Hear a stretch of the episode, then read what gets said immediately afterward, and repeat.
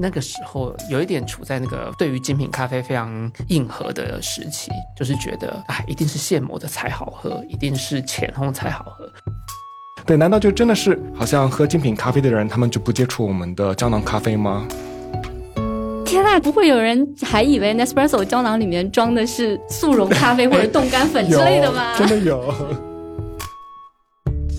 然后终于在今年，也就是在第二十年的时候，终于能够就是问世这一款历经了二十年的一个二十号咖啡。你看照片、看文字描述都不如你亲身去那里感受，因为你在那你是用五感，你会闻到周边的香气，你会知道发酵池散发出什么样的味道，你会知道农民他是在笑，他还是说他是很辛苦、很悲伤的在经营着他的农场。你的产地梦是从什么时候开始的？那这要讲很长的一段故事了哈，我不知道大家有没有时间可以听二十年的史故事。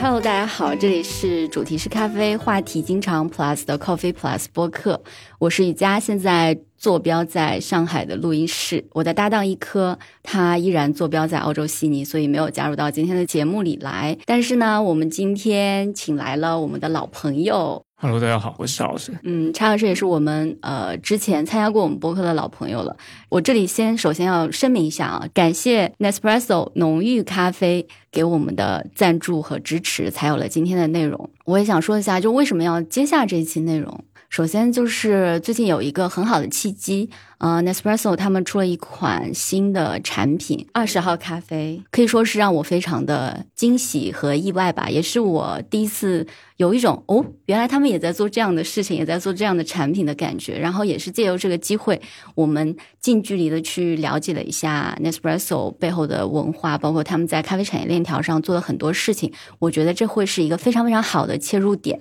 当然啦，今天我们也非常荣幸的请来了我们的好朋友，就是来自于 Nespresso 的 Eric。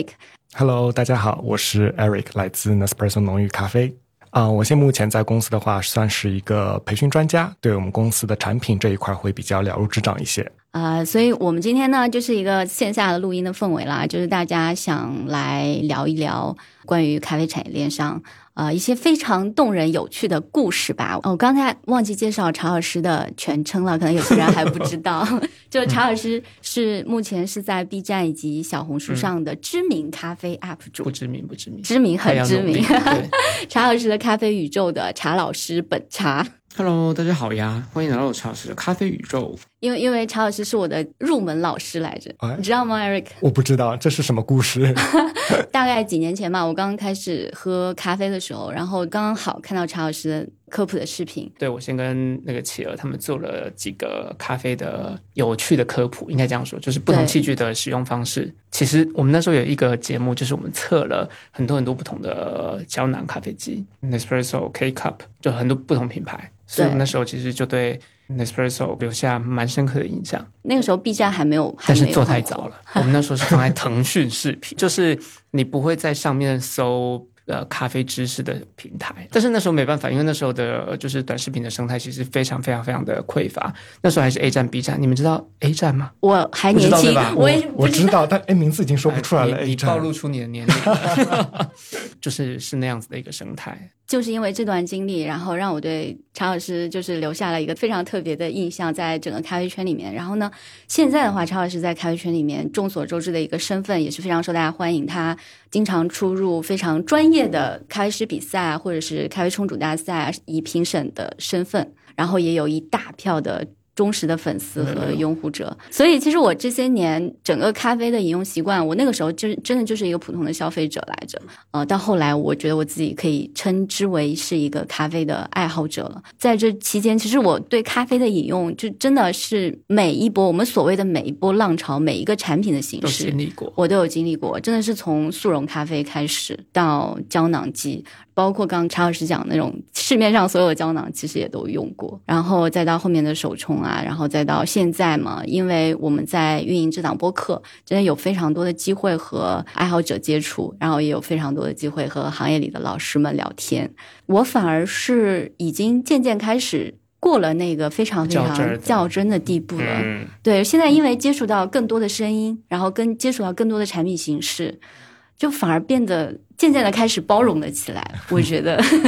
所以这是我这几年的变化。所以我我还是挺好奇两位，因为 Eric 我知道你也是算是咖啡饮用习惯非常多的这样的一个爱好者，而且你也是本身在 Nespresso 工作，然后加上又在上海这个城市，是吧？每天中午都是要去吃咖啡的，是吧？对，就从小其实就是受着父母啊、家里亲戚、大人们的一些饮用习惯。那最早的话，其实也是喝速溶咖啡。对，那时候对我来说，哦，就是咖啡好香，然后呢，一定要就是加那种伴侣三合一的那一种，对，感觉非常丝滑哈，只是觉得说，哎，好喝，就更像是一个像喝热巧克力这种饮品一样那种感觉在里边。然后呢，慢慢长大了之后，我第一次进咖啡馆，我记得应该是在刚上大学，哎，真的暴露年龄了，那是零三年，对，然后了解到说，哦，哦原来其实还有这样子的一种饮用方式和一个习惯，还有不同的饮品在这里边，然后开始慢慢的就爱上了这个咖啡饮品这一块儿，然后后面呢，差不多在零七年开始吧，我开始自己在家习惯用摩卡壶，然后一直是到一三年的时候。第一次了解到 Nespresso 这一个胶囊咖啡的一个形式，因为我记得当时是我去我朋友家嘛，他刚刚装修了新房子，然后他就跟我介绍这个产品，然后我就觉得说，嗯，它蛮好看的。当时还觉得说，它里边到底装的是什么东西？是咖啡液还是速溶咖啡粉？所以说后来我就觉得抱着一个好奇的心态去试一试，喝了一下。后来就某一天正好是逛街吧，对，看到一家 Nespresso 的一家店，然后就进去去感受了一把。后来当天就买了一台咖啡机回家，嗯，对，然后就真的成为了我们这个品牌的一个忠实粉丝。进公司的话呢是在二零一八年了，然后开始正式的对咖啡行业开始有一些逐步的一些了解，然后慢慢的开始会去逛外面上海的一些咖啡馆，然后也去了解到不同的一些冲煮方式。对，那些目前的话，其实嗯，在家自己会做一些手冲咖啡啊，但是还是会对意式浓缩这一块儿情有独钟。那个就是关于 Nespresso 这个胶囊里面装的是什么这件事情，我刚刚特别想插一句，就是天呐，都二零二三年了，不会有人还以为 Nespresso 胶囊里面装的是速溶咖啡或者冻干粉之类的吧？有真的有但是 我说一下我比较丢脸的经历，就是呃小时候也是一样哦，就是喝速溶嗯哦，然后小时候不会喝太多速溶，因为爸妈不太给喝，但是我就觉得，哎，咖啡对我来说是一个变成大人的一个信号。有对有是有，为什么不给我喝？我想喝，所以就是有有那种我我想要喝了变成大人的那个那个连接，对。然后我第一次进咖啡馆也就一样在大学门口，几几年我就不说了。然后但那时候我觉得咖啡不好喝，然后但是我对我来说，咖啡就是一个成熟了的人、大人，或者是有有点身份地位、有点经济基础的人喝的东西，对我来说是这样。然后呢，呃，因为那时候呢，我们住学校嘛，我有一个同学，他带了一包咖啡粉。对我来说，我从以前到现在接触的咖啡都是速溶，所以呢，我跟我同学，我们就拿了热水，然后把它舀出来丢进去，然后脚，然后就发现为什么不会溶？真的，我发誓这是事实。然后我们就想说，这咖啡是不是坏了？然后很后来我们才知道，那个叫咖啡粉，那个是不会溶，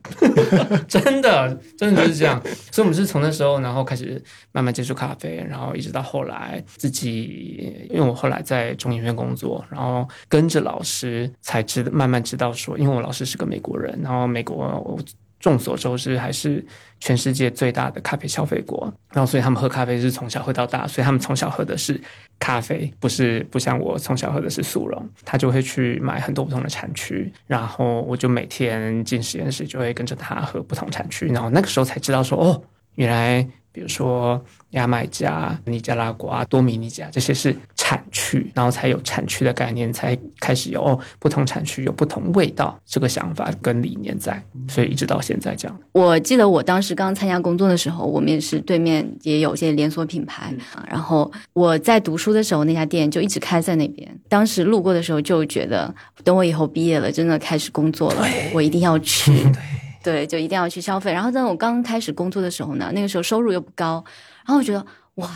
这我好像每天一杯压力会很大。就是真的，现在感谢就各大品牌把咖啡价格打下来，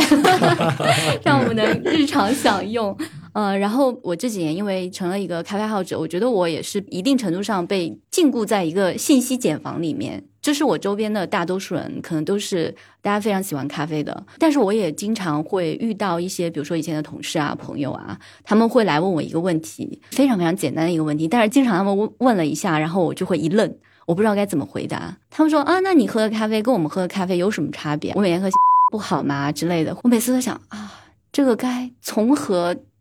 解释呢？这是一个非常非常长的故事。嗯，对，所以查老师，你会怎么跟他们解释这个问题？我喝的跟他们喝的有什么不一样吗？对啊，是吧？就是这个。我你们有没有听到刚刚查老师那个长长的叹息？我其实也没法回答，我只能说，我觉得都是一样。它就是一杯咖啡，它就是一个能够满足我们当下的一个不同需求的东西。但你知道我一开始会跟大家怎么讲吗？嗯。哎，我现在觉得这个答案特别傻，但我会说，因为我们喝的是精品咖啡。嗯，我我有我我有经历过这一段时间，对，就一定一定会有一个时期是，哎，你知道。我高人一等，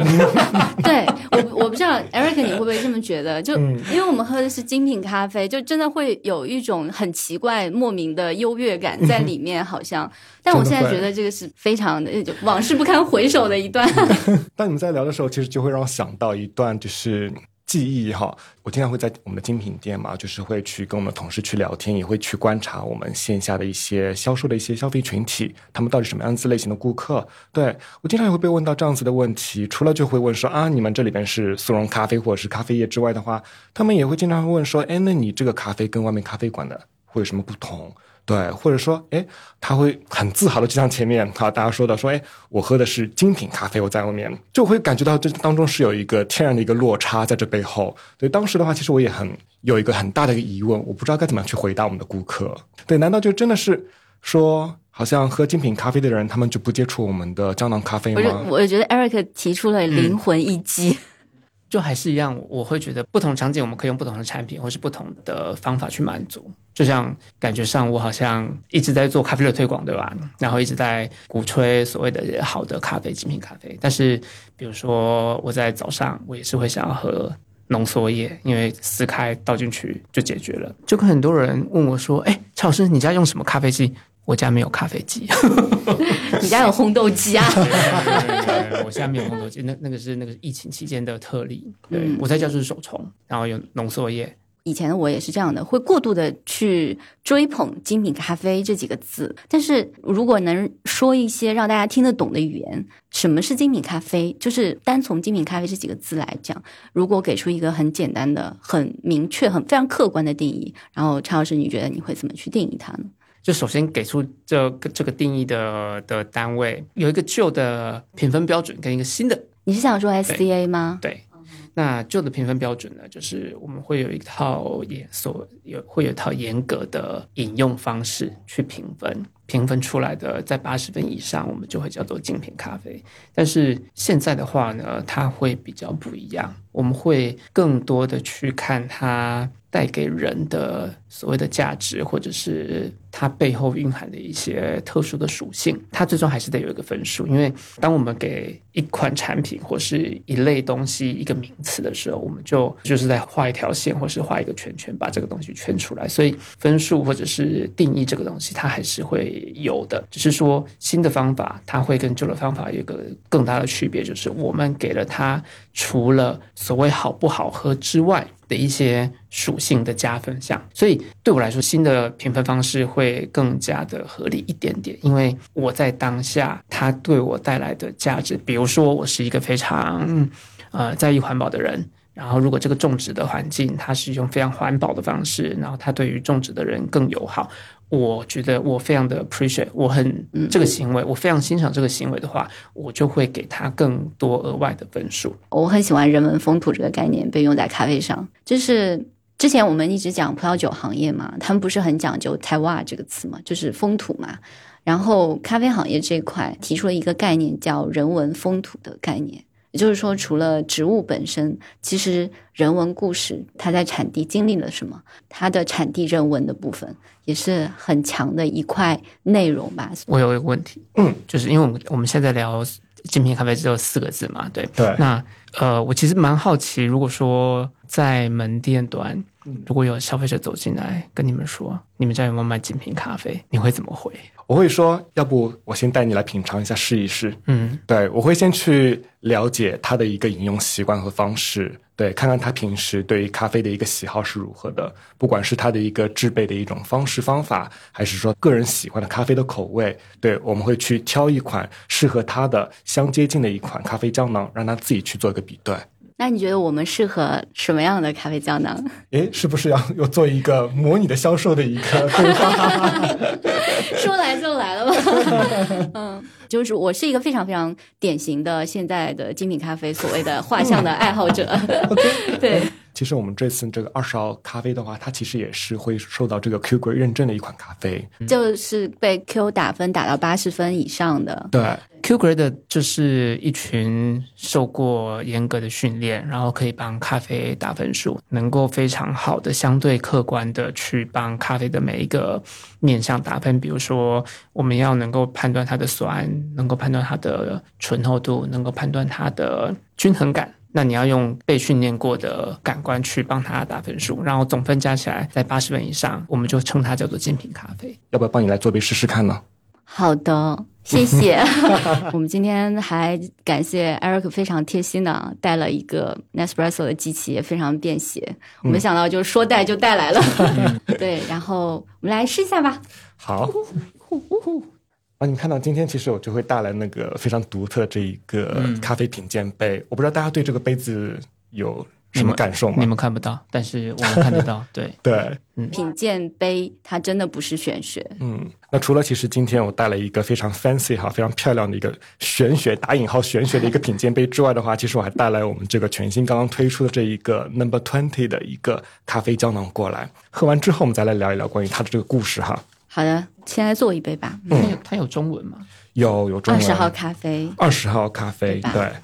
哇，我才发现这个杯子是那个我不会念这个牌子，就是做 Riddle，Riddle 对，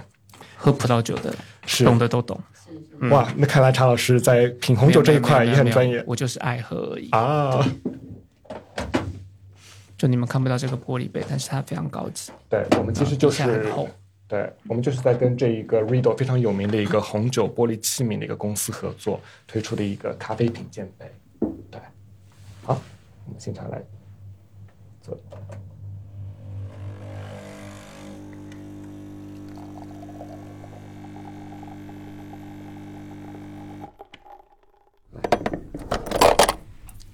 谢谢。要我来起来。然后我们可以在这个玻璃杯里面看到它很厚的油脂嗯的状态。哎，我很意外，你知道我之前对 Nespresso 的印象都是这种烘的很深的咖啡。嗯，哎，我们刚刚还还没讲了一半还没讲，现在还不会有人以为 Nespresso 胶囊里面装的是速溶或者是冻干吧？其实人家装的是咖啡粉。对，这一定要澄清一下，里边是新鲜研磨的咖啡粉。哎，我们这个胶囊里面它其实是有保鲜的，是不是？就是因为它的烘焙啊、研磨啊都在瑞士的工厂已经做完了嘛。然后现在我们所有能买到的胶囊，其实它里面都有充氮气、保鲜，也能保证它的新鲜度，包括它的一致性嘛。对，就是因为我我之前跟企鹅做胶囊的测评之前，那个时候有一点处在那个对于精品咖啡非常硬核的时期，就是觉得啊，一定是现磨的才好喝，一定是浅烘才好喝。然后呢，我们就是测了胶囊嘛，因为 Nespresso 的产品线非常非常丰富，然后我们就挨个儿测过来，喝下来就发现，我靠。有的真的很好喝，就是有的当然很苦，但是因为会有苦会有苦的受众。但是比如说像那时候我就是很喜欢喝浅红，很喜欢喝有明确特征的咖啡的那个时期，我还是可以喝到一些，比如说中度烘焙，然后均衡感非常好。你说有酸嘛，一点点，但是苦味也不是很多，但是甜感、均衡感都非常非常好，然后而且甚至有一点点花香的东西。所以那时候我其实彻底对 Nespresso 改观，有一种就是。人家只是要做不做而已，就是做了之后还是可以完败，分分钟把你们秒掉那一种。真的是这样。你知道他们是什么时候推出这个机器的吗？胶囊咖啡机很早就推出，八几年雀巢咖啡都还没有进驻中国的时候，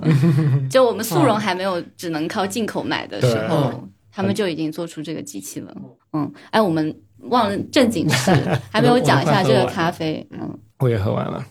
我觉得就是这杯咖啡里面，我刚才有闻到花香，嗯，真的有花香。嗯这个花香让我感觉有点像是橙子，有点那种橙皮。橙花，对，嗯，我没有闻过橙花，但嗯我觉得它跟橙子有点像。像嗯，嗯而且它对我来说更像是靠近橙橙子肉的那一部分。哇，对，就是是新鲜果肉，甜感非常好的。对，虽然尾段会有一点点的苦，但是我觉得那个苦会是有点像是啊、呃烤杏仁，然后巧克力那样子的东西，但是不是那种。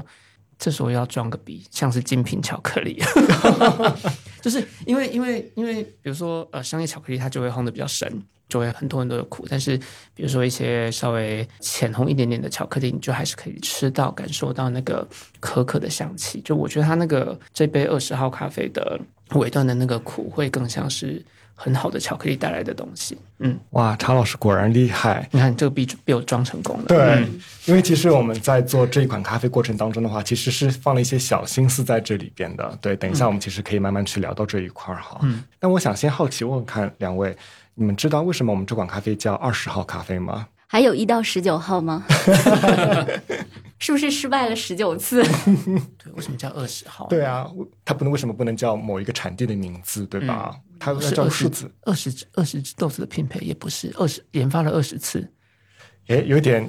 类似。研发了二十次。嗯对，其实这款咖啡的话，是真的是 Nespresso 浓郁咖啡精心花了二十年的时间哦打造出来的一款产品。二十年，为什么为什么要花二十年啊？哦，那这要讲一他的一个很长的一段故事了哈，我不知道大家有没有时间可以听二十年的时故事。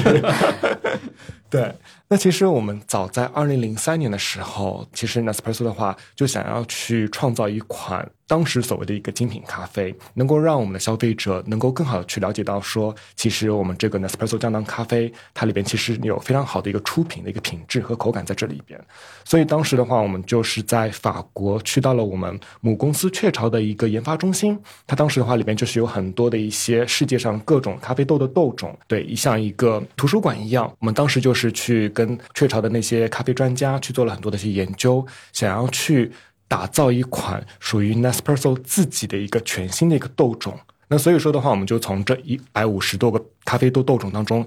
慢慢去筛选，然后最初的话是挑选了五个不同的豆子，然后去做了很多的一些创造和打造，然后想去看一看，哎，但同时的话又能够符合 Nespresso 对于这个咖啡风味的一个需求。那所以说的话，我们当时就花了很久很久的时间，一直是到二零一零年吧，我们开始正式的完成了这样子的一个交叉培育的一个新豆种出来。然后呢，我们去到了有印度尼西亚、尼加拉瓜。还有哥伦比亚这三个产地去进行了一个试播种，然后很有趣的是，我们在印度尼西亚当地产地刚刚撒下种子，然后呢开始去种这个咖啡树的时候，我们发现好像那那块土地哈有一些很奇怪的一个现象，就是经常会少了一些咖啡树，或者树叶会被破坏掉，它结的果子也被吃掉。后来我们发现发生什么事情了呢？原来是当地的猴子把它给偷吃吃掉了。那说明这个猴子也非常有厉害的一个品鉴能力哈，对，非常有品味，知道这个咖啡不简单，对，非常好吃，所以他就是经常会去那个我们的就是那个咖啡树这个种植区去偷吃那边的咖啡树和果子。不过是这样子的，其实动物的话，他们会找自然界里面完全成熟的，或者是口味最好的果子来吃。包括最开始印尼嘛，因为你就最开始的麝香猫开始流行的时候，他们去做那种高品质的，他们只吃成熟的果子，对的。所以说动物它就是会有一些天然的，它们很会挑，很挑嘴，对他们也很精，其实对对对。嗯 对啊好险啊！你们的咖啡在那边差点变成猴屎咖啡。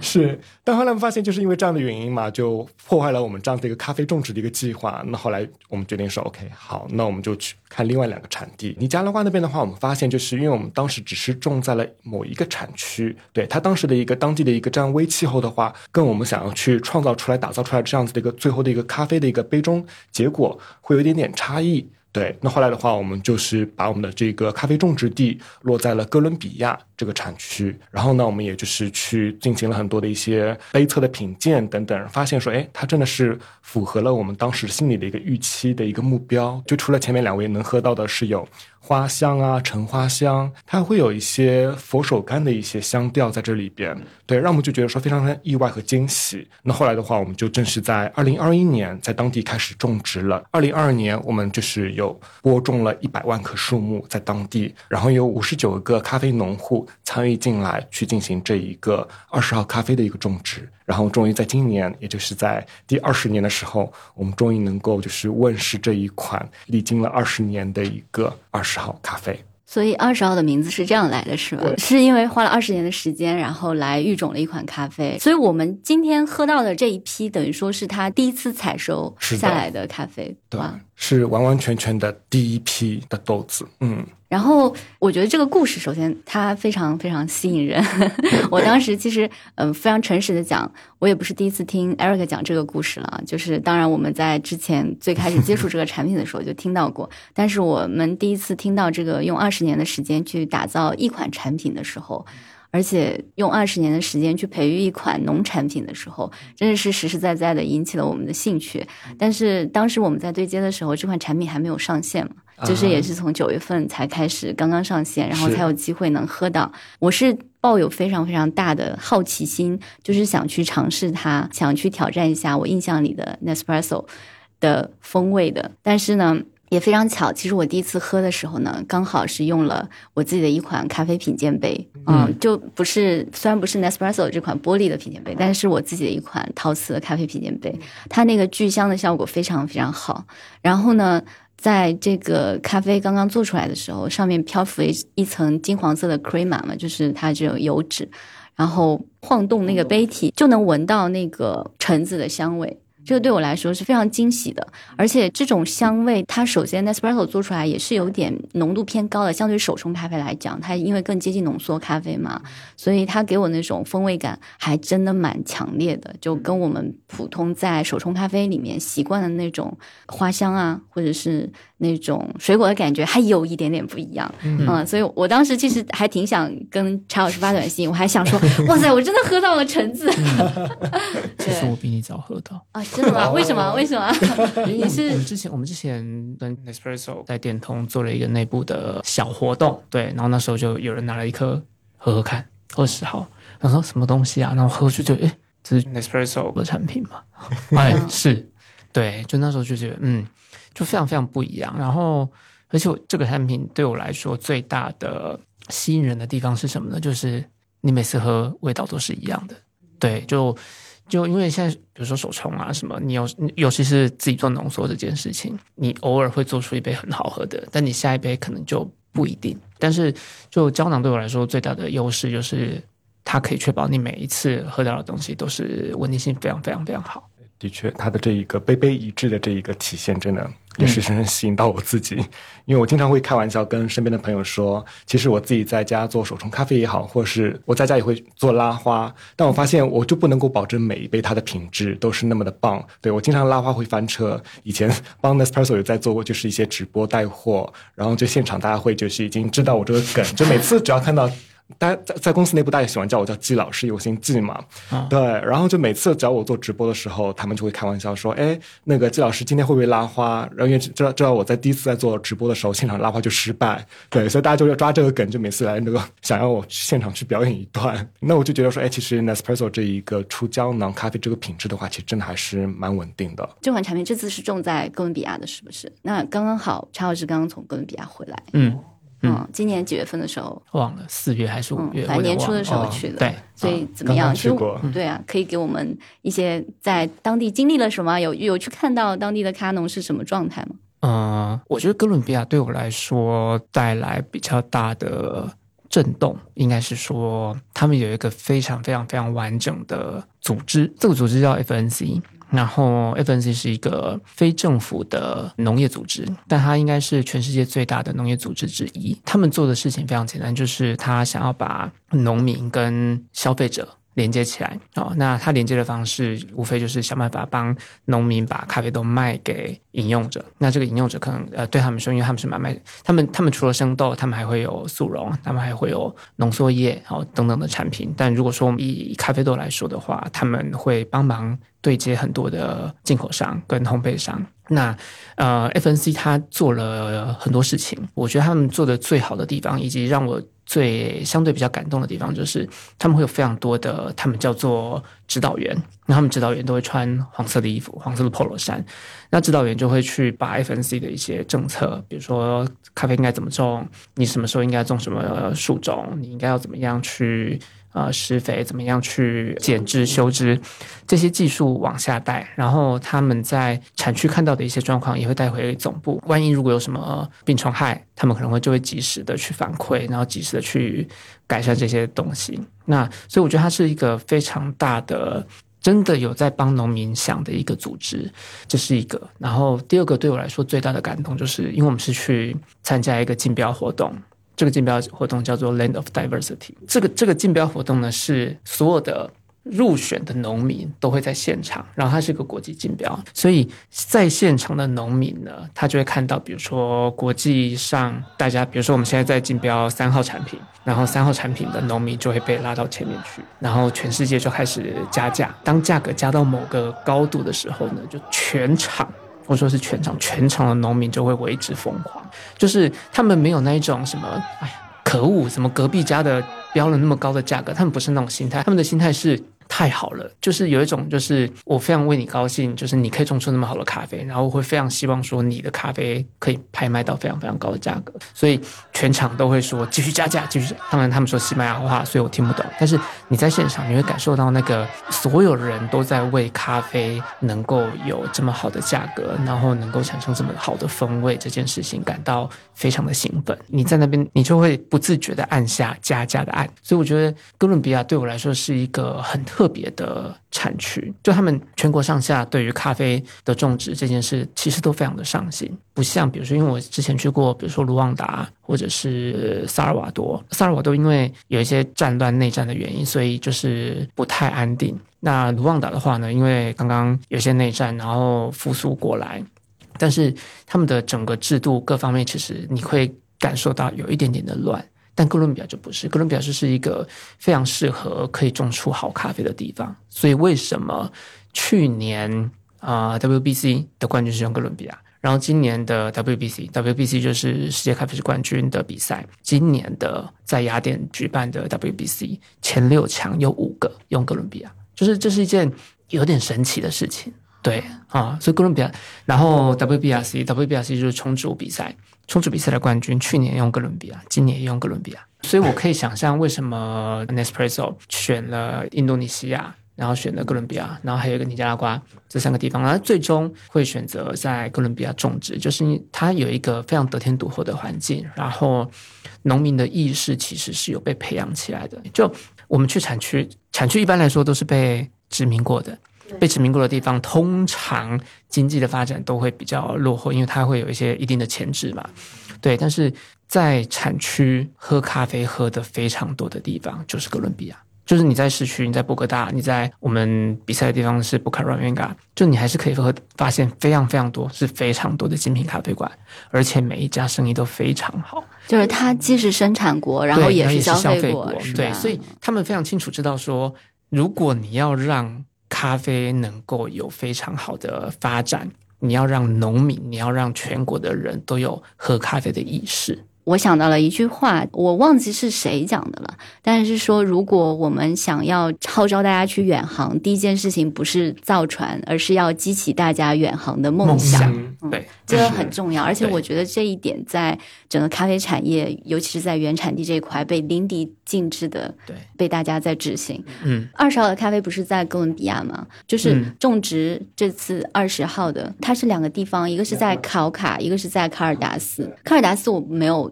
特别听过，但是考卡很经常会听到，因为本身就是一个精品咖啡的产区。对，嗯，而且我记得这两年考卡的咖啡还喝到挺多，挺好喝的。对，就是这几年这几年的呃哥伦比亚的竞标的前几，基本都是考卡。哇对，真的吗？嗯，那真的然是后因为哥伦比亚是全世界唯一或是少数全年都有咖啡生产的国家，因为它很快的赤道，它赤道北边跟南边都有都有产区，所以比如说它可能上半年是北部，然后下半年是南部，所以它整年都可以产出。然后 FNC 呢，它就会把几个比较好的产区拎出来，单独办那个产区的竞标，所以有 Best of 考卡、Best of Santander、besom 什么的。一方面是刺激农民去努力生产好的东西，一方面是刺激全世界对于哥伦比亚这个地方的认知。然后我我我不知道 Eric 你有没有接触过，你有没有去过产地？我非常幸运哈，在那个疫情之前，二零一九年的时候，你也去过，对我去过，啊太好了，太好了！去过哪一个产地？我去的是那个印度尼西亚的产地，就是被猴子吃了的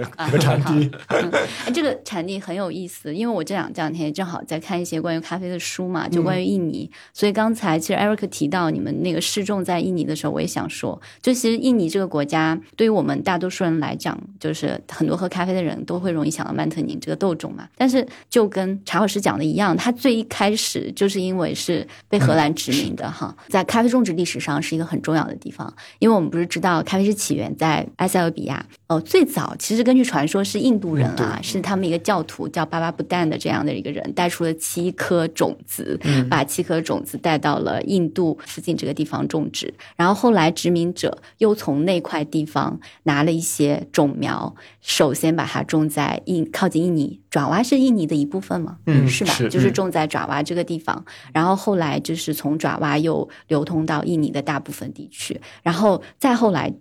他们荷兰人还是法国人，又拿了从这个地方拿到种子，把它拿到欧洲大陆的温室里培育，然后开枝散叶之后，又把豆子带到中南美洲的殖民地。所以当时那棵树被称作母树嘛，查老师一定很清楚这个故事是吧？不知道吗我？历史非常烂，就是我看过这些故事，每次看过一次就觉得嗯很神奇，然后就忘了。对，所所以就是其实能听到啊，就最早的，就是他们当时拿的主要是铁皮卡的豆种嘛，是的，都是那一棵母树的后代开枝散叶，在各地发生突变啊，嗯或者是自然杂交啊，或者是人工培育啊。我们现在喝到的很多的产区，其实都还有这些老的品种在培育。嗯，就觉得这是一个非常有血统传承的故事。然后印尼呃也因为这个样子，它所以很早就变成是给欧洲作为一个种植地，包括后来它的咖啡产业也一直在发展，也很重要，也是一个每年咖啡的种植和出口非常重要的这样的一个生产国。嗯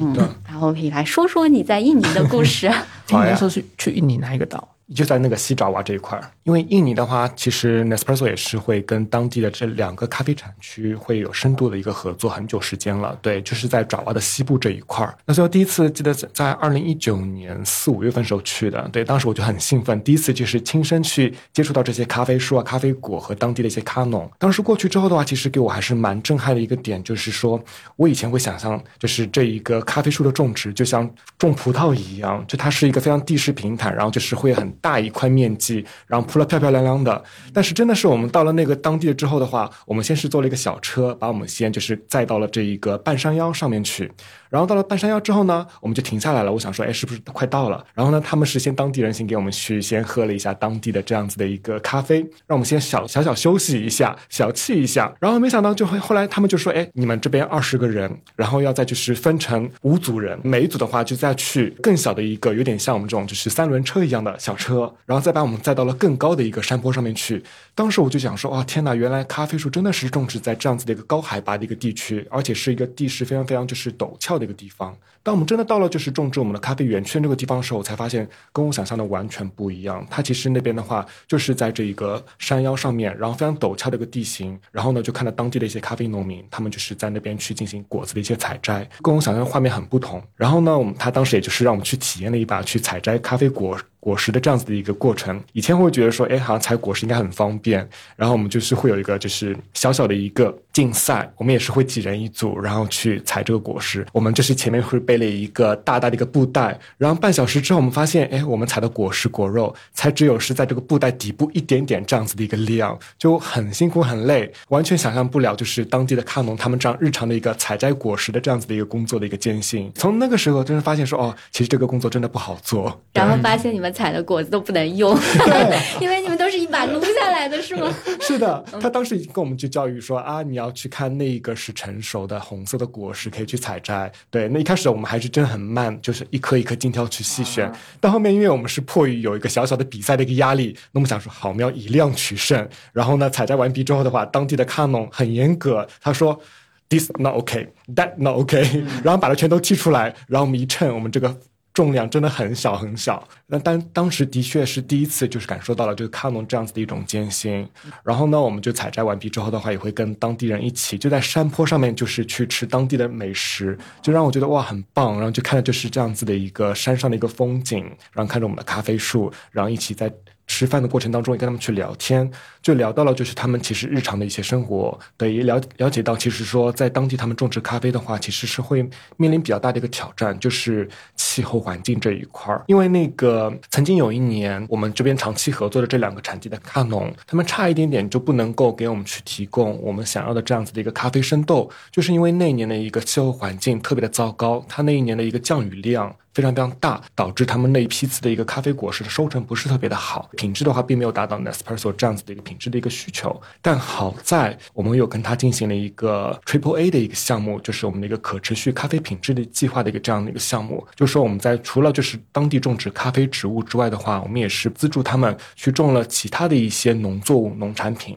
比方说有那个木薯。嗯，对，就是因为这样子的一种，就是一年可以就是收成两次的一个农作物，在那边也就有在种植的时候呢，保证了他们在那一年，即便在咖啡这一块没有获得很高的一些经济收入，但是呢，在其他的农作物这一块能够得到一个经济的一个补偿。嗯，刚刚那个 Eric 聊到那个 Triple A 的计划，其实我第一次听到这个计划还是上一次，就是我们和那个雨林联盟做关于可持续话题的那期节目的时候，我也是那个时候才知道，呃，Nespresso 和雨林联盟有合作过这样一个叫 Triple A 的项目，但是我们当时好像只是聊雨林联盟他们在做的一些事情，因为他们在做一些就是。致力于在推广一些可持续农业上面的这个事情，他们的特点是利用市场，就是其实是用消费端去支持农场端的发展。所以这个 Triple A 的计划，你们具体是在做哪一些事情呢？就我还挺模糊的，说实话。嗯，好呀，我可以简单介绍一下。对，关于那一期，上次我有听到，这样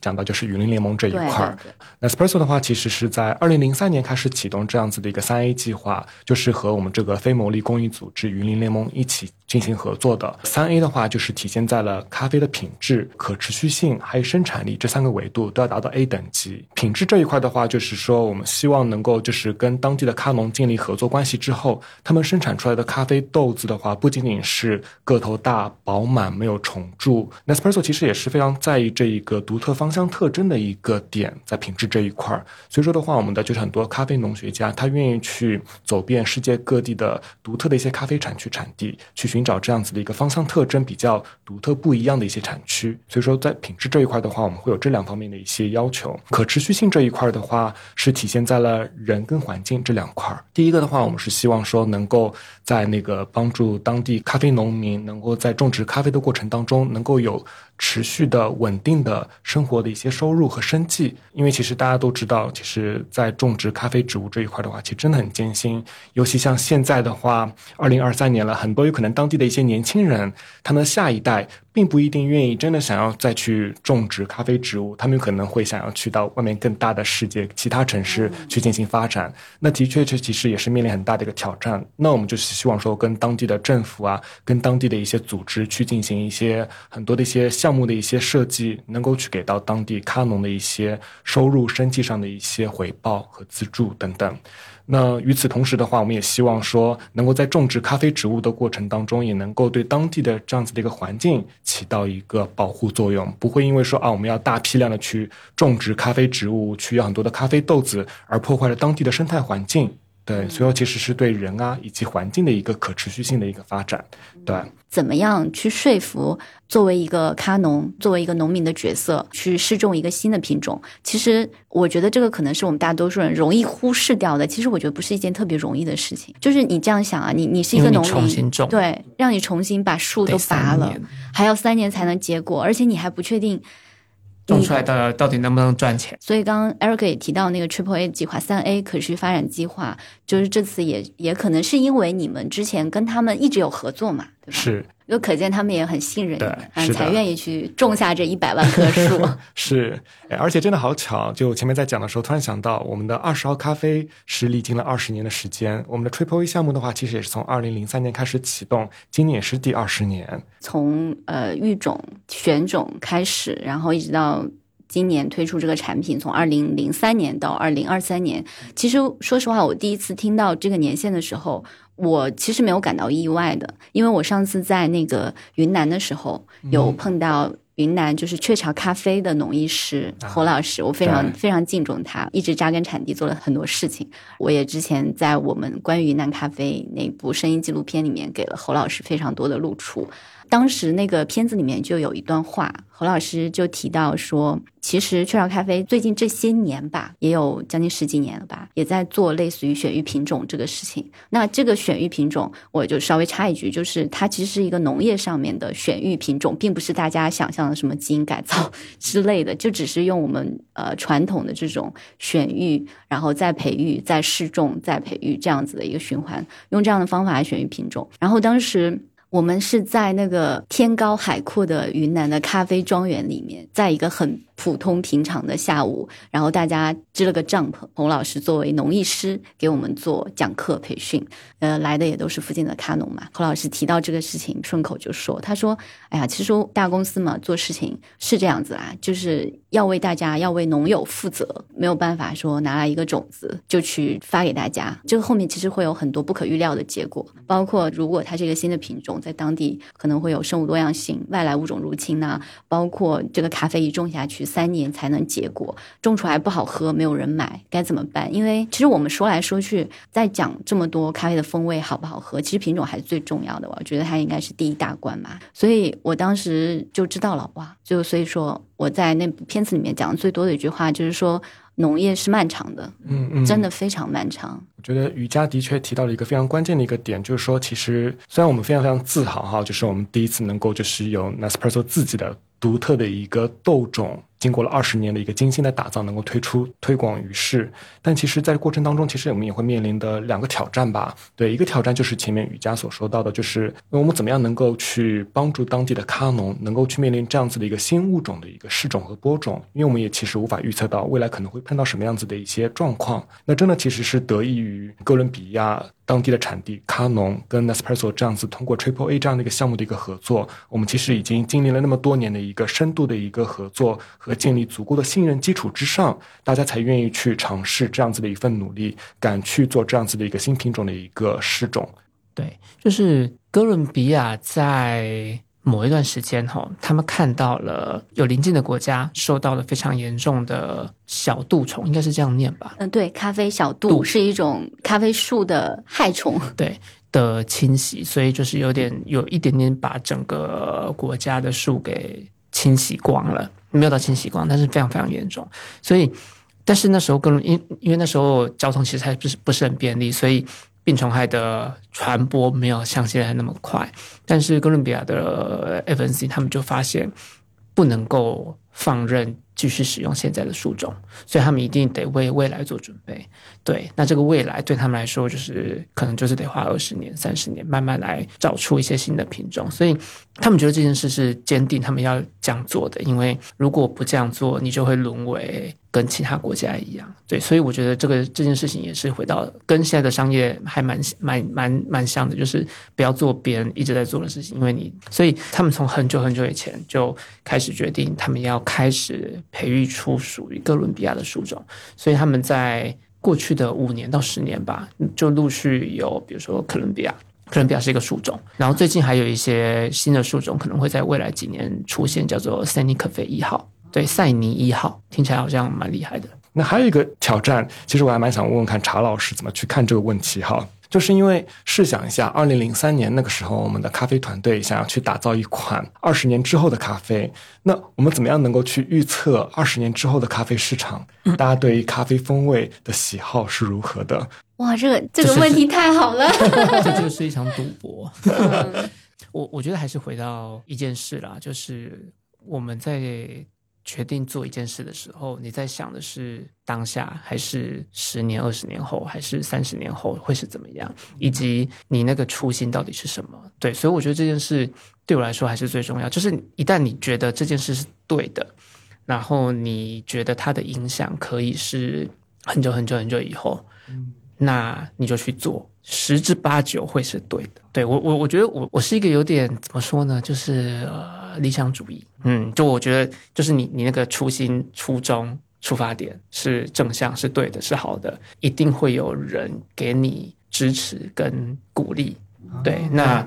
呃放在市场上来说，就是你可以存活很久很久很久，以及你可以赚到支持你的人的钱。对，我觉得是这样。嗯，其实我有有两个点啊，一个就是关于二零零三年怎么知道未来这个话题，其实我我有一点点不一样的看法，一个就是我们经常说第一波、第二波、第三波精品咖啡浪潮，其实两千年前后出现了一个很重要的事情，就是美国的市场出现了。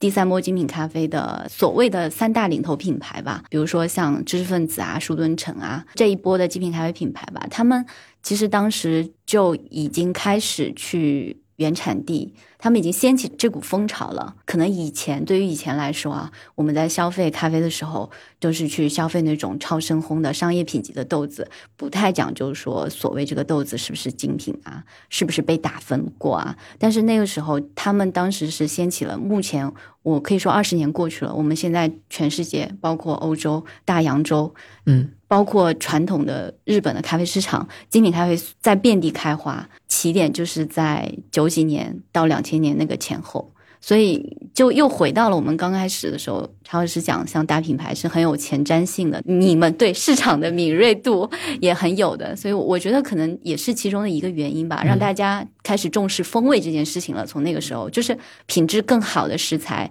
能够满足更好、更成熟的市场，或者是说更挑剔的这波消费者。嗯，我觉得可能是一部分原因。嗯。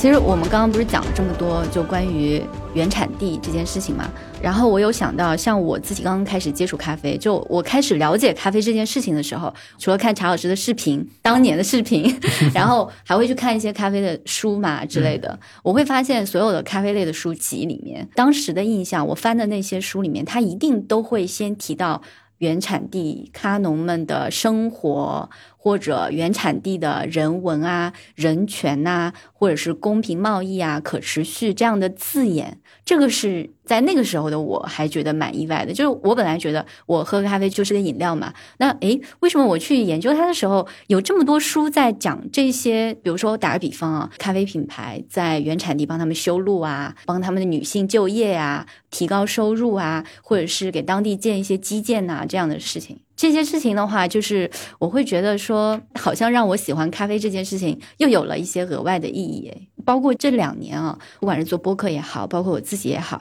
其实除了咖啡本身以外，我更大的兴趣，我觉得更广袤的世界是在咖啡背后的这些是我喜欢其他的农产品很难带给我的东西。但是因为是咖啡，所以它真的参与了最近两三百年从大航海时代以来每一个重要的历史事件，所以我就还挺好奇的。就是为什么大家在提到咖啡的时候，都会额外的去关注到原产地？嗯，我不知道，就是在茶老师的从业过程中有没有这样的体验？你的产地梦是从什么时候开始的我的产地梦啊，我的产地梦是我第一次在台湾参加比赛的时候，啊？因为我第第第二次，还有这段历史啊？因为第二次比赛如果拿了台湾区的冠军，我就可以去哥伦比亚比赛，结果就哎没去。对，就是那时候其实我刚从业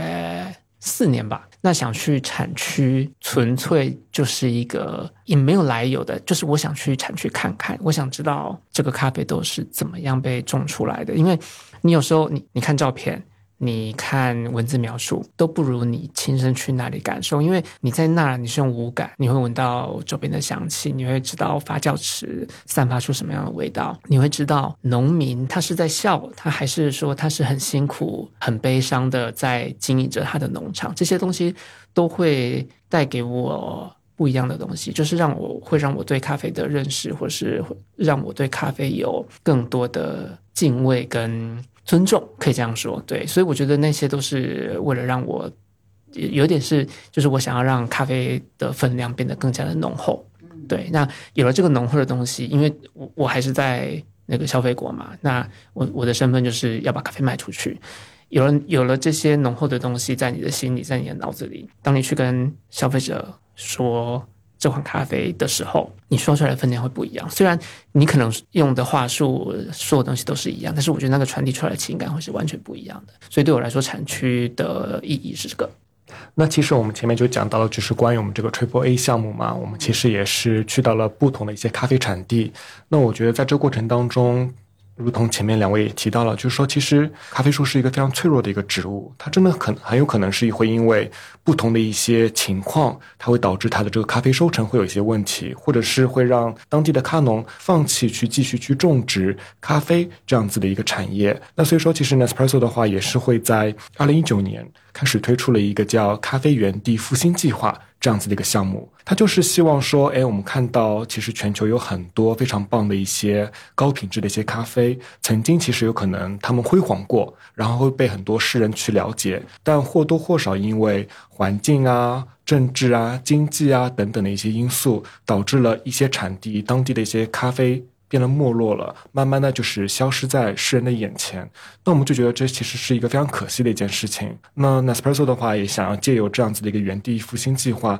能够慢慢的去恢复当地这样子的一个咖啡种植，去恢复他们的一个生产力以及咖啡品质这样子的一个计划。所以其实，在二零一九年开始的话，我们就会在限定的时间，每一年的话都会在某一些产地。会去制作一些咖啡胶囊，会去进行售卖。希望通过这样子的项目的话，能够恢复当地咖啡行业的一个振兴，也是能够支持到当地咖农他们的一个生活的一个保障。对，对的，就有些产地一直在持续的发展着，有些可能搭上了这一波浪潮，越变越好。但是有一些产地其实就是在历史的浪潮里面逐渐消失了。我也是这次才知道，就是 Nespresso 有一个那个原产地复兴计划，就是叫 Reviving Origin 计划。我当时看到这个计划，我的兴奋的点是在我看到了几个国家。然后这几个国家刚好是在我过去几几个月里面频繁的出现在我的视野里面，但是以前从来都没有出现过的这样的产地，一个是那个波多黎各，还有一个是古巴。这个事情呢，也要从我们之前有聊过一期关于上海滩的咖啡史，就是其实是民国时代的咖啡史的这样的节目嘛。然后当时在做资料搜集的时候，有读过一本民国的上海咖啡地图这样子的一个类似于当年的小报集这种书，然后它上面就提到说。在一九三零年左右的上海滩，大家追捧的咖啡，那个时候很洋气的。如果喜欢的话，可以去听一下啊。就是大家追捧的咖啡是来自于巴西、波多黎各、古巴。他们把这些咖啡奉为上品，然后我当时第一个反应就是，哎，怎么会这样子啊？我们现在天天我们天天都在聊咖啡，但是真的很少。巴西嘛，它是最大的商业产国，那个时候也是正好在复兴的时候，就是它比较强盛的时候，都非常好理解嘛。但是波多黎各和古巴，我们好像从来都没有听过。陈老师，你有听过吗？这两个国家之前刚好有啊，是吧？因为因为啊，我在台湾的第一份工作的咖啡馆的老板是日本人。然后日本那时候还是世界第二大消费国，所以呢，他们会有非常好的资源，可以拿到一些珍稀的产区的咖啡豆。对，所以其实很多都算是听过，对，但不一定喝过了。对啊，就波多黎各这个，我们日常在开馆里面真的从来没有见过。没有波多黎各对我来说的印象就是他们的棒球很强 啊，我连这个印象都没有。古巴倒是喝过，对，就是在我们小时候。古巴我唯一的印象就是周杰伦的新歌。对对，那古巴在台湾曾经有一小段时间还蛮风靡的，就是古巴水晶山。哦，对，然后哇，暴露年纪，这个这个名字我只在韩怀宗老师的书里面看过。还有欧社。啊，欧尚卖过古巴水晶山，对，然后是因为水晶山这个名字真的太好听了。这个是那个当时韩老师的书里面是这样写的，就是水晶山它是古巴咖啡的一个分级。对，虽然它也是有一座山叫水晶山，但不是产自那个地方的咖啡叫水晶山，而是它全国的咖啡就最好的那一个部分，他们把它叫水水晶晶山。那其实我我觉得在大陆这边好像应该也没有流行过对，嗯，流行也是过去了，现在应就台湾应该也很少吧？台湾现在也很少，对对，嗯，嗯，所以所以这两个国家，就我刚刚的故事还没讲完，是不是？然后我们那次就感觉到，哦，原来三十年代上海人比较追捧这两个产地啊，觉得很意外嘛。然后又过了大概那件事情的一个月之后吧，我就正好看到一本杂志上面一篇关于那个波多黎各这个产地的专访。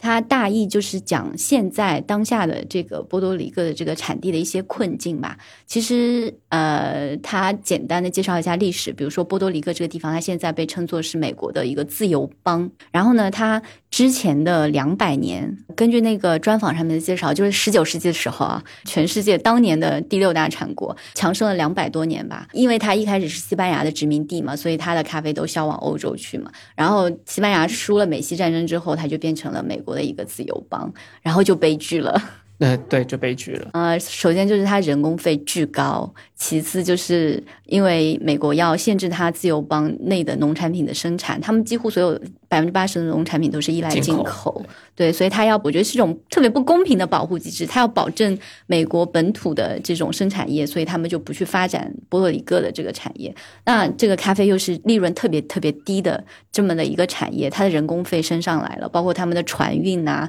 交易啊，全都受受限限于美国，对对这个新的政策，所以它整个咖啡产业就逐渐开始走下坡路。对但是没想到雪上加霜的是，因为它在呃加勒比海，然后加勒比海那边就是会有非常旺盛的洋流跟许多许多的飓风，对，所以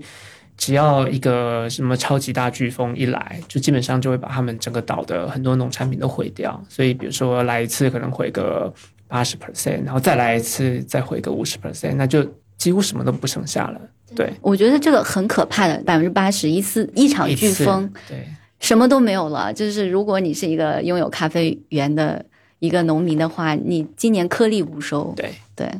所以你们在这样的情况下，这次是我第三次看到波多黎各这个产国，算是一个好消息吧，我觉得。嗯，就是这个原产地复兴计划，所以是是我当时让我特别特别意外，而且记忆深刻的一个产国，因为他们是有这种，嗯，我们刚刚也讲过了嘛，受限于美国很多政策，作为一个公司来讲，是吧？作为一个这么大的商业帝国来讲，是不是应该要很考虑成本？那在这个时候，感觉也是你们也做了一些取舍。对，在这一块的话，其实的确在做原地复兴计划，我们其实更多关注的是怎么样能够让消费者，让更多的咖啡爱好者能够去领略、去品尝到那一些不曾所看到的一些咖啡的一些产地产区的豆子，对它的一些咖啡口感，以及能够怎么样去帮助当地的咖农能够得到一个振兴。所以说，其实我们的这个意义，我觉得是大过于这一个商业价值。这个整个原产地复兴计划里面，其实不止一个产国嘛，它有、嗯，还有哪几个产国来着？嗯，我们曾经推出过有津巴布韦、哥伦比亚，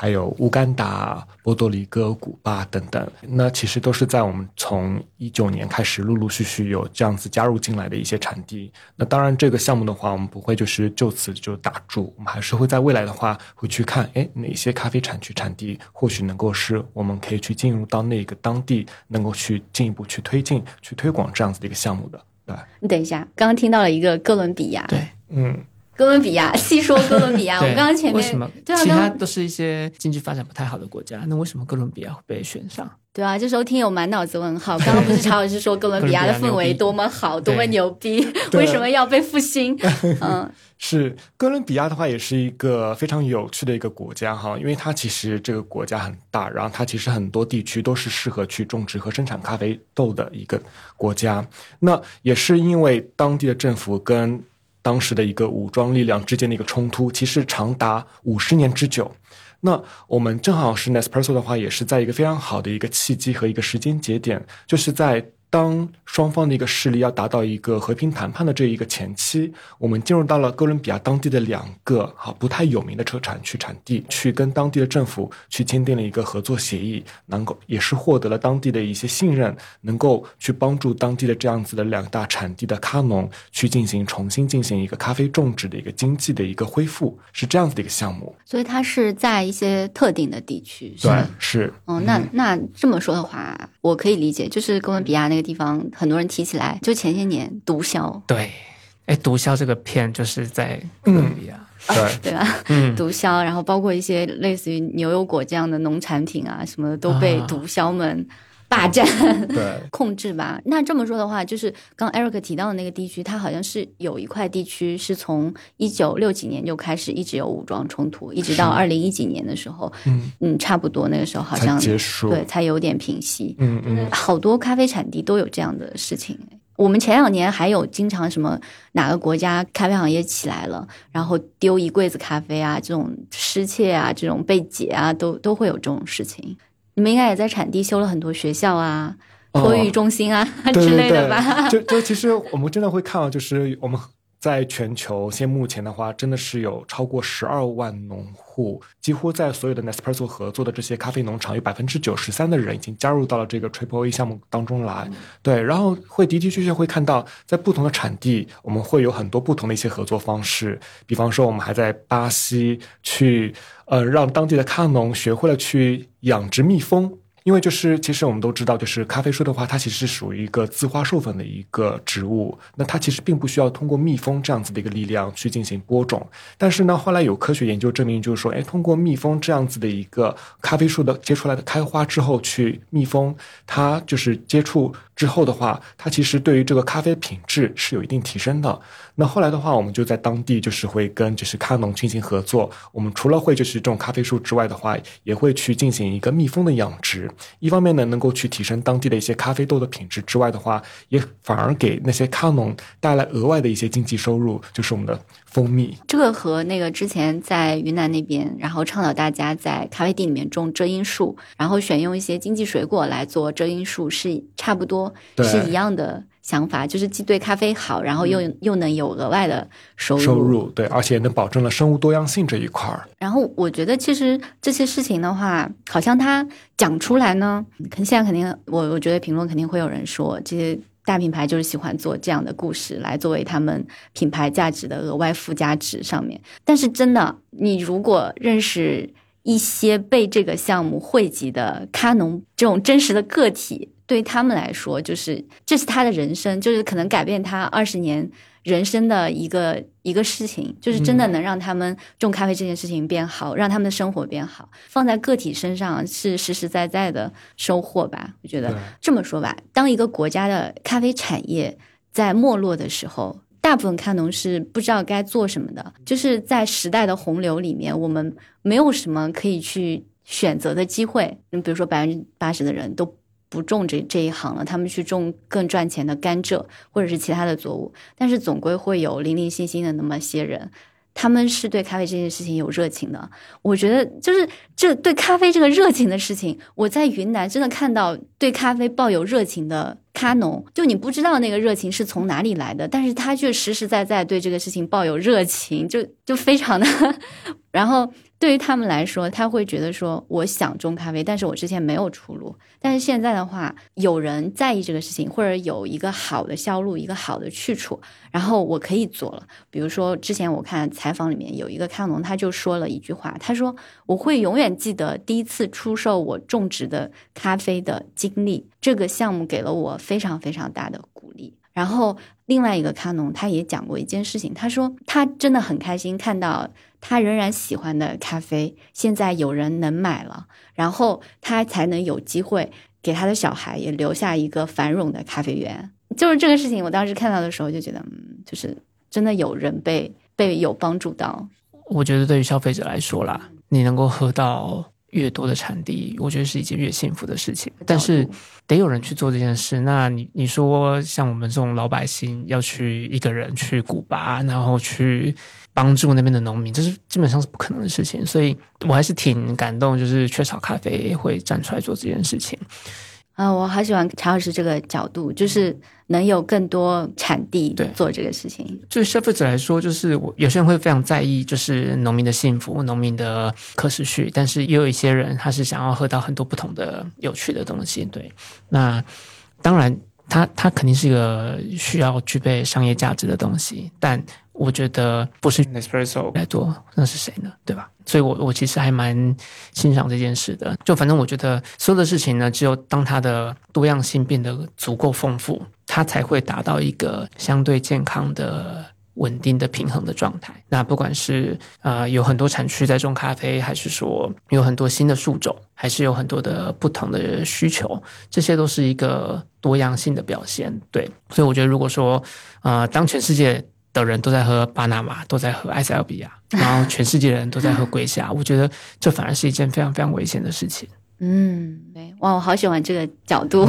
嗯，之前我还在。其他的播客采访里面有也是 Nespresso 的 Kelly 提到了一个哥伦比亚的老太太，然后说她在坐在咖啡地里面，就是吟唱她的咖啡多么的棒，然后给他们的生活带来多大的改变。其实他说也也是给他们作为在做这件事情，也作为 Nespresso 的一个其中的一员吧，也给了很大的鼓励。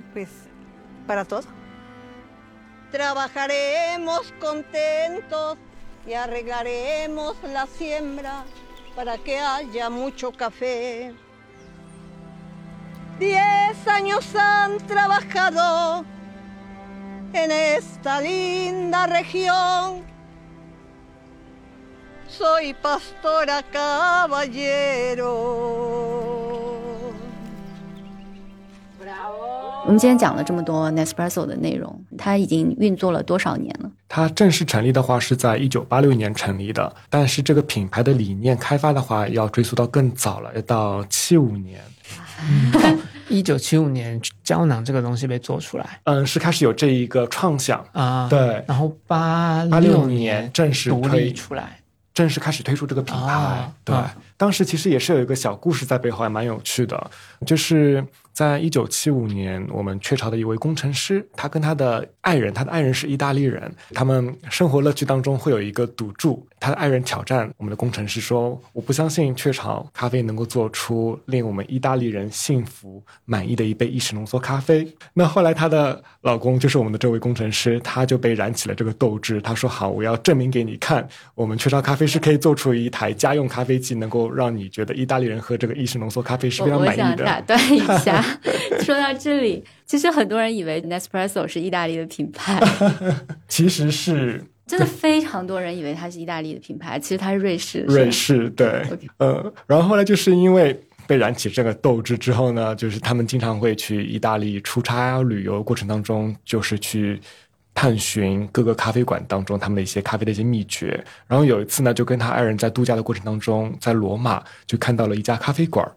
那家咖啡馆非常有名，也是当地向导带他去那一块的。然后他体验了里边的这个咖啡之后呢，就被深深吸引到了。然后他跟他的老婆就尝试跑到柜台后面，想要去了解一下他们这个秘诀。那当然了，这肯定是他们的商业机密，对吧？不可能让他们那么轻易的就去看到他们这个小秘诀。但是呢，这位工程师为了能够赢得这个好赌注，所以说他就坚持不断的就是去追问当地的这个咖啡师。那最后呢，咖啡师也是被他这个精神所感动到，后来就稍微小小的透露了一下秘诀。他就说：“哎。”我们家的这个咖啡机哈，其实在萃取咖啡的过程当中的话，它这个压力泵会比过去传统的咖啡机会多几个，它能够做到一个完整的一个充分的一个萃取。它的压力更大是吗？对，压力更大。对，然后呢，也就是因为这样子的一个思路，一下子让我们这位工程师。打开了一个产品的一个蓝图，他就想说，哎，那我在家的话，是不是可以打造一个小小的一个咖啡机，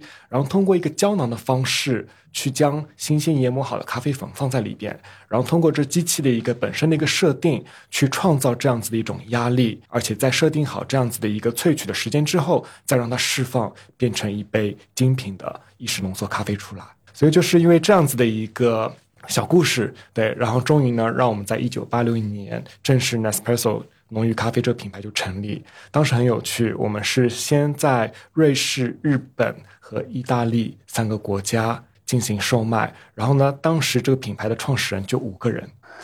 就像现在国内的初创公司一样，就五个人，然后当时是出了两款咖啡机和四款咖啡胶囊。这四款咖啡胶囊到现在目前我们依然还在售卖。嗯，哦，所以它的灵感之源是意大利，是吧？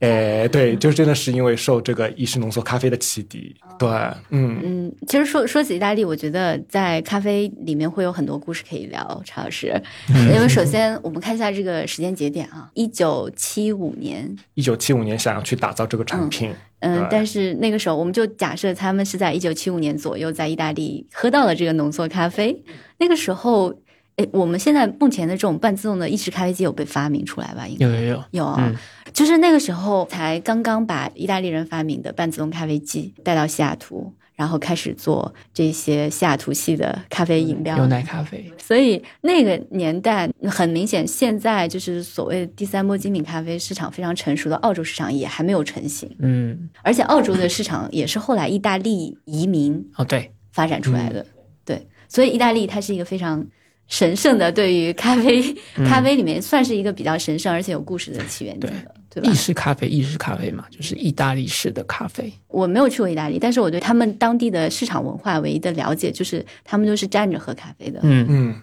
也可以也可以坐着啦，只是说啊不是都一饮而尽吗？点完了 espresso 就走吗？对，就是呃，我是什么时候去的？一八年、一七年的时候去的，然后就是真的就是早上所有人都在喝意式浓缩，就是进店去上班，然后因为意式很便宜，大概就是一欧，然后你基本上呢，所有的店的意式浓缩里面都会加萝卜，嗯，对，都会叫做罗布，斯塔，对，所以它的味道会特别特别的重。有些人会习惯加糖，然后就搅一搅喝，所以它就是一个甜甜的、苦苦的饮料。对他们来说就是个提神，就是一个非常的每天的 routine，就是你每天一定要去做一件这件事，然后去上班，就真的是一个这样子的氛围。然后所有人都在喝咖啡，上至 什么八九十岁，下至呃十几岁这样子。对，嗯而且他们现在。就是现在已经全世界都被所谓第三波嗯精品咖啡文化包围的状况下，就因为我觉得这件事情对意大利人来说，我们可以说是一个包袱，但是我觉得这个包袱不一定是一个坏事，就有点像你小时候一直，它是你家乡的味道。诶，你是哪人？上海，上海对吧？嗯，上海的红烧肉，如果有人给了你一盘红烧肉，里面没加糖，嗯。那个叫上海红烧肉吗？当然不是，不能忍。对，就就就真是不能忍。我我知道这个事情，那你不如拿披萨来做比较，啊就是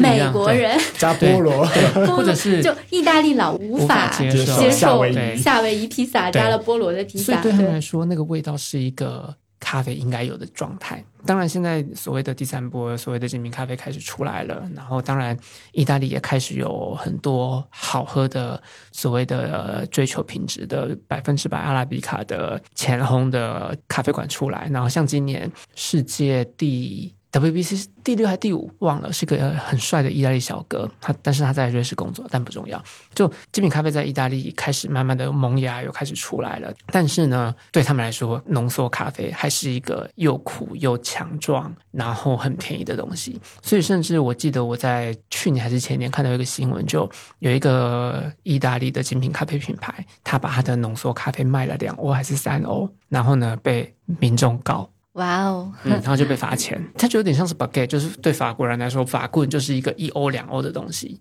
你要卖给我三欧四欧，对对不起，你在犯罪，有有点是这个概念。对，所以我觉得他们对于咖啡有一个很深植在他们心中的既定的印象。所所以这个就是 Nespresso 的灵感之源吗。我记得上次我第一次见到那个查老师，然后我们在试用这个机器的时候，我们选胶囊嘛，嗯我说：“哎，陈老师，你选一个。”然后你知道我选的是什么？我选的是一一个埃塞俄比亚对，这个产地对我们来说意义非常重大。它不光是咖啡的发源地对，然后也是我们众多就爱好者的一个一个启启蒙蒙的一个产地。嗯对，所以我很自然的选了这个埃塞比亚。当然，这也是你们那个大师匠心，大师匠心之作是那个 Master 嗯系列，对，里面就是其实是一个单一产地的胶囊。然后超老师选了一个深烘的，深烘的，嗯我记得那个就是致敬意大利灵感之源系列的一一款咖啡。然后我问你为什么啊？你还说你的口味比较 old school 一点，因为我做小红书博主的关系，所以我什么都要试。对什么都要试，因为我还是喜欢去找到这个东西是适合谁的，或者是说呃，大家去喝它的啊、原因或是目的是什么？那苏州胶囊对我来说，它就是一个产品线非常宽广，就是它从非常 old school 的人，非常喜欢传统意大利风味的人，一直到你喜欢的是单一产区的咖啡的人，就是那个产品的宽广度是够的。所以我可以说，绝大多数的人都可以在 Nespresso 的胶囊里面找到属于它的产品，然后再加上现在真的对我来说最最最方便的就是它开机十几二十秒，然后胶囊丢进去按个钮就有咖啡可以喝。就是我觉得这件事就是太太太太方便。当你当我现在就是我在码字码到我有点不爽，然后我想喝杯咖啡，但是我又不想那边磨豆子、称豆子，然后算粉水比的时候，就 Nespresso 对我来说就是一个非常好的选择。我之前看到过一个咖啡界的大佬对 Nespresso 胶囊的评价，就我不知道该怎么去理解这句话的意思啊。今天趁着查老师在，我也想请教一下。他说他只是一个烘的很深，但是 well extracted 的咖啡，就是它是一个萃取很好的咖啡。嗯，就是它把烘的深和萃取的很好这两件事情是分开来讲的，所以该怎么去理解呢？我我觉得可能是因为我不确定他是什么时候说说这一句话的，对，就我可以想象，因为我觉得这个可能待会可以问一下 Eric，就是过去的 Nespresso 的胶囊的确可能都是比较偏深烘的，然后在最近可能开始有一些浅烘跟单一产区的出来。那在过去深烘的状态，所以他才会说都是 dark roasted 的嘛，就是都是深烘的，但是是萃取好的，因为的确我测了浓度跟萃取率，基本都非常非常的稳定，然后萃取率可以到二十二左右，所以它算是一个能够把咖啡的完整风味给榨得非常干的一个萃取方式。今天是我第一次真的听到，就是茶老师那么专业的一位哈大咖，就是通过这样子的一种测试的方式去测我们这样的一个萃取率，我真的觉得哦太棒了！以后我们再有很多新同事过来的时候，我一定要把这一个部分加入到我这一个培训环节当中去。就你用过之后，对不对？你就是很多事情是这样，就是当你一直在使用它的时候，你就会发现，哎啊，真的太方便了。然后你想要什么口味丢进去，按个钮就出来了，它不会跑出你的预期之外。就是哎，我要这个味道丢进去就是这个味道，我要那个味道丢进去就是那个味道，我要做冰的我就是用这个。但我觉得，如果我有一个清单的话，是那种哪些产品你原本不会试，但是你试了就会发现，哎有有点东西啊。我觉得 Nespresso 是有这样能给你一点小意外的产品。我确实有一些朋友一开始说，啊，我想要在家里做咖啡啊，然后我说，那你们用手冲啊，然后巴拉巴拉买回来好多器具和磨豆机，然后过了两个月我去他家，哎，你怎么买了一台胶囊咖啡机在家里？就真的有这种事情，然后他说，哎呀，太麻烦了，我就手冲，我觉得事情太多了，然后我觉得还是这个方便，而且我还有各种各样的口味可以换，嗯，然后。我最近就是几个朋友嘛，然后我们上次去去浙江仙居那边玩，然后我就带了他，因为他很小嘛，也很容易带，那我就带到民宿去了。然后我的朋友都被种草了，他们平时也有咖啡饮用的习惯，就是是那种每天中午都要喝一杯大杯咖啡这样子的人，然后也有的在家买这种半自动的咖啡机，然后说每天都做不好，就是今天奶打花了，明天做出来的味道要要调磨，但是那个价位的。半自动咖啡机就很难给你很更好的体验，然后他们就被种草了，就说哇，这个我一天可以喝五杯，因为太方便了。是的，对，的确，我曾经在那个精品店的时候，也会碰到消费者的声音，会听到说有一个顾客他那句话非常经典，他说：“我觉得以前其实我对 Nespresso 还是保持一个怀疑的态度，就觉得说他真的能给到我想要的一杯咖啡吗？”后来他是自己买一台咖啡机回家之后的话，他真的是也是被深深种草，然后他就说：“原来这个世界上真的还是既要又要还要，是能够满足得到的。”我说：“什么是你？那你要什么呢？”他说：“我又要。”又要简单方便，那 Nespresso 这个胶囊咖啡机，他说非常非常便捷，只要开机丢一颗胶囊，按一下按钮，就一杯意式浓缩咖啡就出来了。那还要什么呢？还要品质，他觉得这个品质真的还是很稳定。对他已经在我们这边喝了咖啡两年多时间了，他会觉得说一直是非常持续稳定的在出品这个咖啡，然后既要又要还要又要什么呢？要它的颜值外观，他就觉得说我们这个咖啡机还是还有还有我们的胶囊真的是非常非常漂亮，是一个颜值担当，放在家里的话也像是一个比较偏生活风格的一种装饰品在这里边。然后我觉得还有一个地方其实也很适合，就是那种办公室里面。真非常适合。我想起我以前上班的时候，我们的茶水间，嗯，是那种一体研磨机，就其实蛮糟糕的，说实话，因为做出来真的非常的可怕。我我觉得其实它在在办公的场景下真的是非常方便。好用、方便的一款产品吧。嗯，然后就是还有一波人其实是非常非常种草 Nespresso 的，就是那种对于可持续生活这一块有特别特别爱好的这、这波人。当时有看过一个报告吧，就是在胶囊这个类目里面，反正你们肯定是在第一位的。你嗯你们每一年的销售量也真的非常非常大，其实会产生很大很大的可能的垃圾。所以说，如果不做这件事情的话，它真的会成为很多人的一个很介意的点。就大家肯定网上要炸炸掉了，就说啊，这个东西太不环保了，怎么怎么样啊，没有合理的方法去处理啊，什么什么的。所以就是我们不断的只是在那个想要去通过宣传和一些消费者教育，去鼓励大家能够更多去参与到这一个胶囊回收项目当中来。所以我我们这个胶囊发现它是一个全铝的这个材质，其实是非常适合回收再利用的。对，因为嗯，其实当时我们那位工程师在想要打造这一个 Nespresso 胶囊产品的过程当中的话，所以他就开始会去思考说，到底要用什么样子的一个材质材料，既能够保证咖啡它的一个新鲜，又能够保证说，哎，这个材料它可以去实现它的二次生命，被回收再利用。所以说后来的话，我们就觉得说，在当下那个环境下，这个铝外壳是一个最佳的一个材料。它能够遮光、防潮、抗氧化，去锁住我们这个咖啡的新鲜度，而且与此同时的话，我们能够去通过回收去展现它的二次生命，再被利用到其他产品身上去。而且我们这个咖啡渣的话，其实也是可以被再利用，去做我们的一个堆肥处理，去种植有机蔬菜啊、水果啊等等。然后呢，而且如果可以的话，其实也是可以形成一个新的再能源利用。那这些胶囊去到哪里了呢？这是个好问题。对，你们把它收了，然后扔掉了。哎，这真的是好多消费者曾经会有一个迷思，他说：“哎，你们这个只是一个噱头，说你们只收过来之后再把它当垃圾扔掉而已。”那其实不是，我们就真的会将呃我们的咖啡胶囊会进行一个铝外壳和咖啡渣的一个分离，然后分开之后的话，再会去做后续的一些处理。我们现在的话，就是这个胶囊外壳上面它会印有一个字样，就是说这个咖啡胶囊的话，它百分之八十是由再生铝制成的。从回收到给它二次生命力，再到产出一些非常棒的合作的产品，我觉得你们那个自行车真的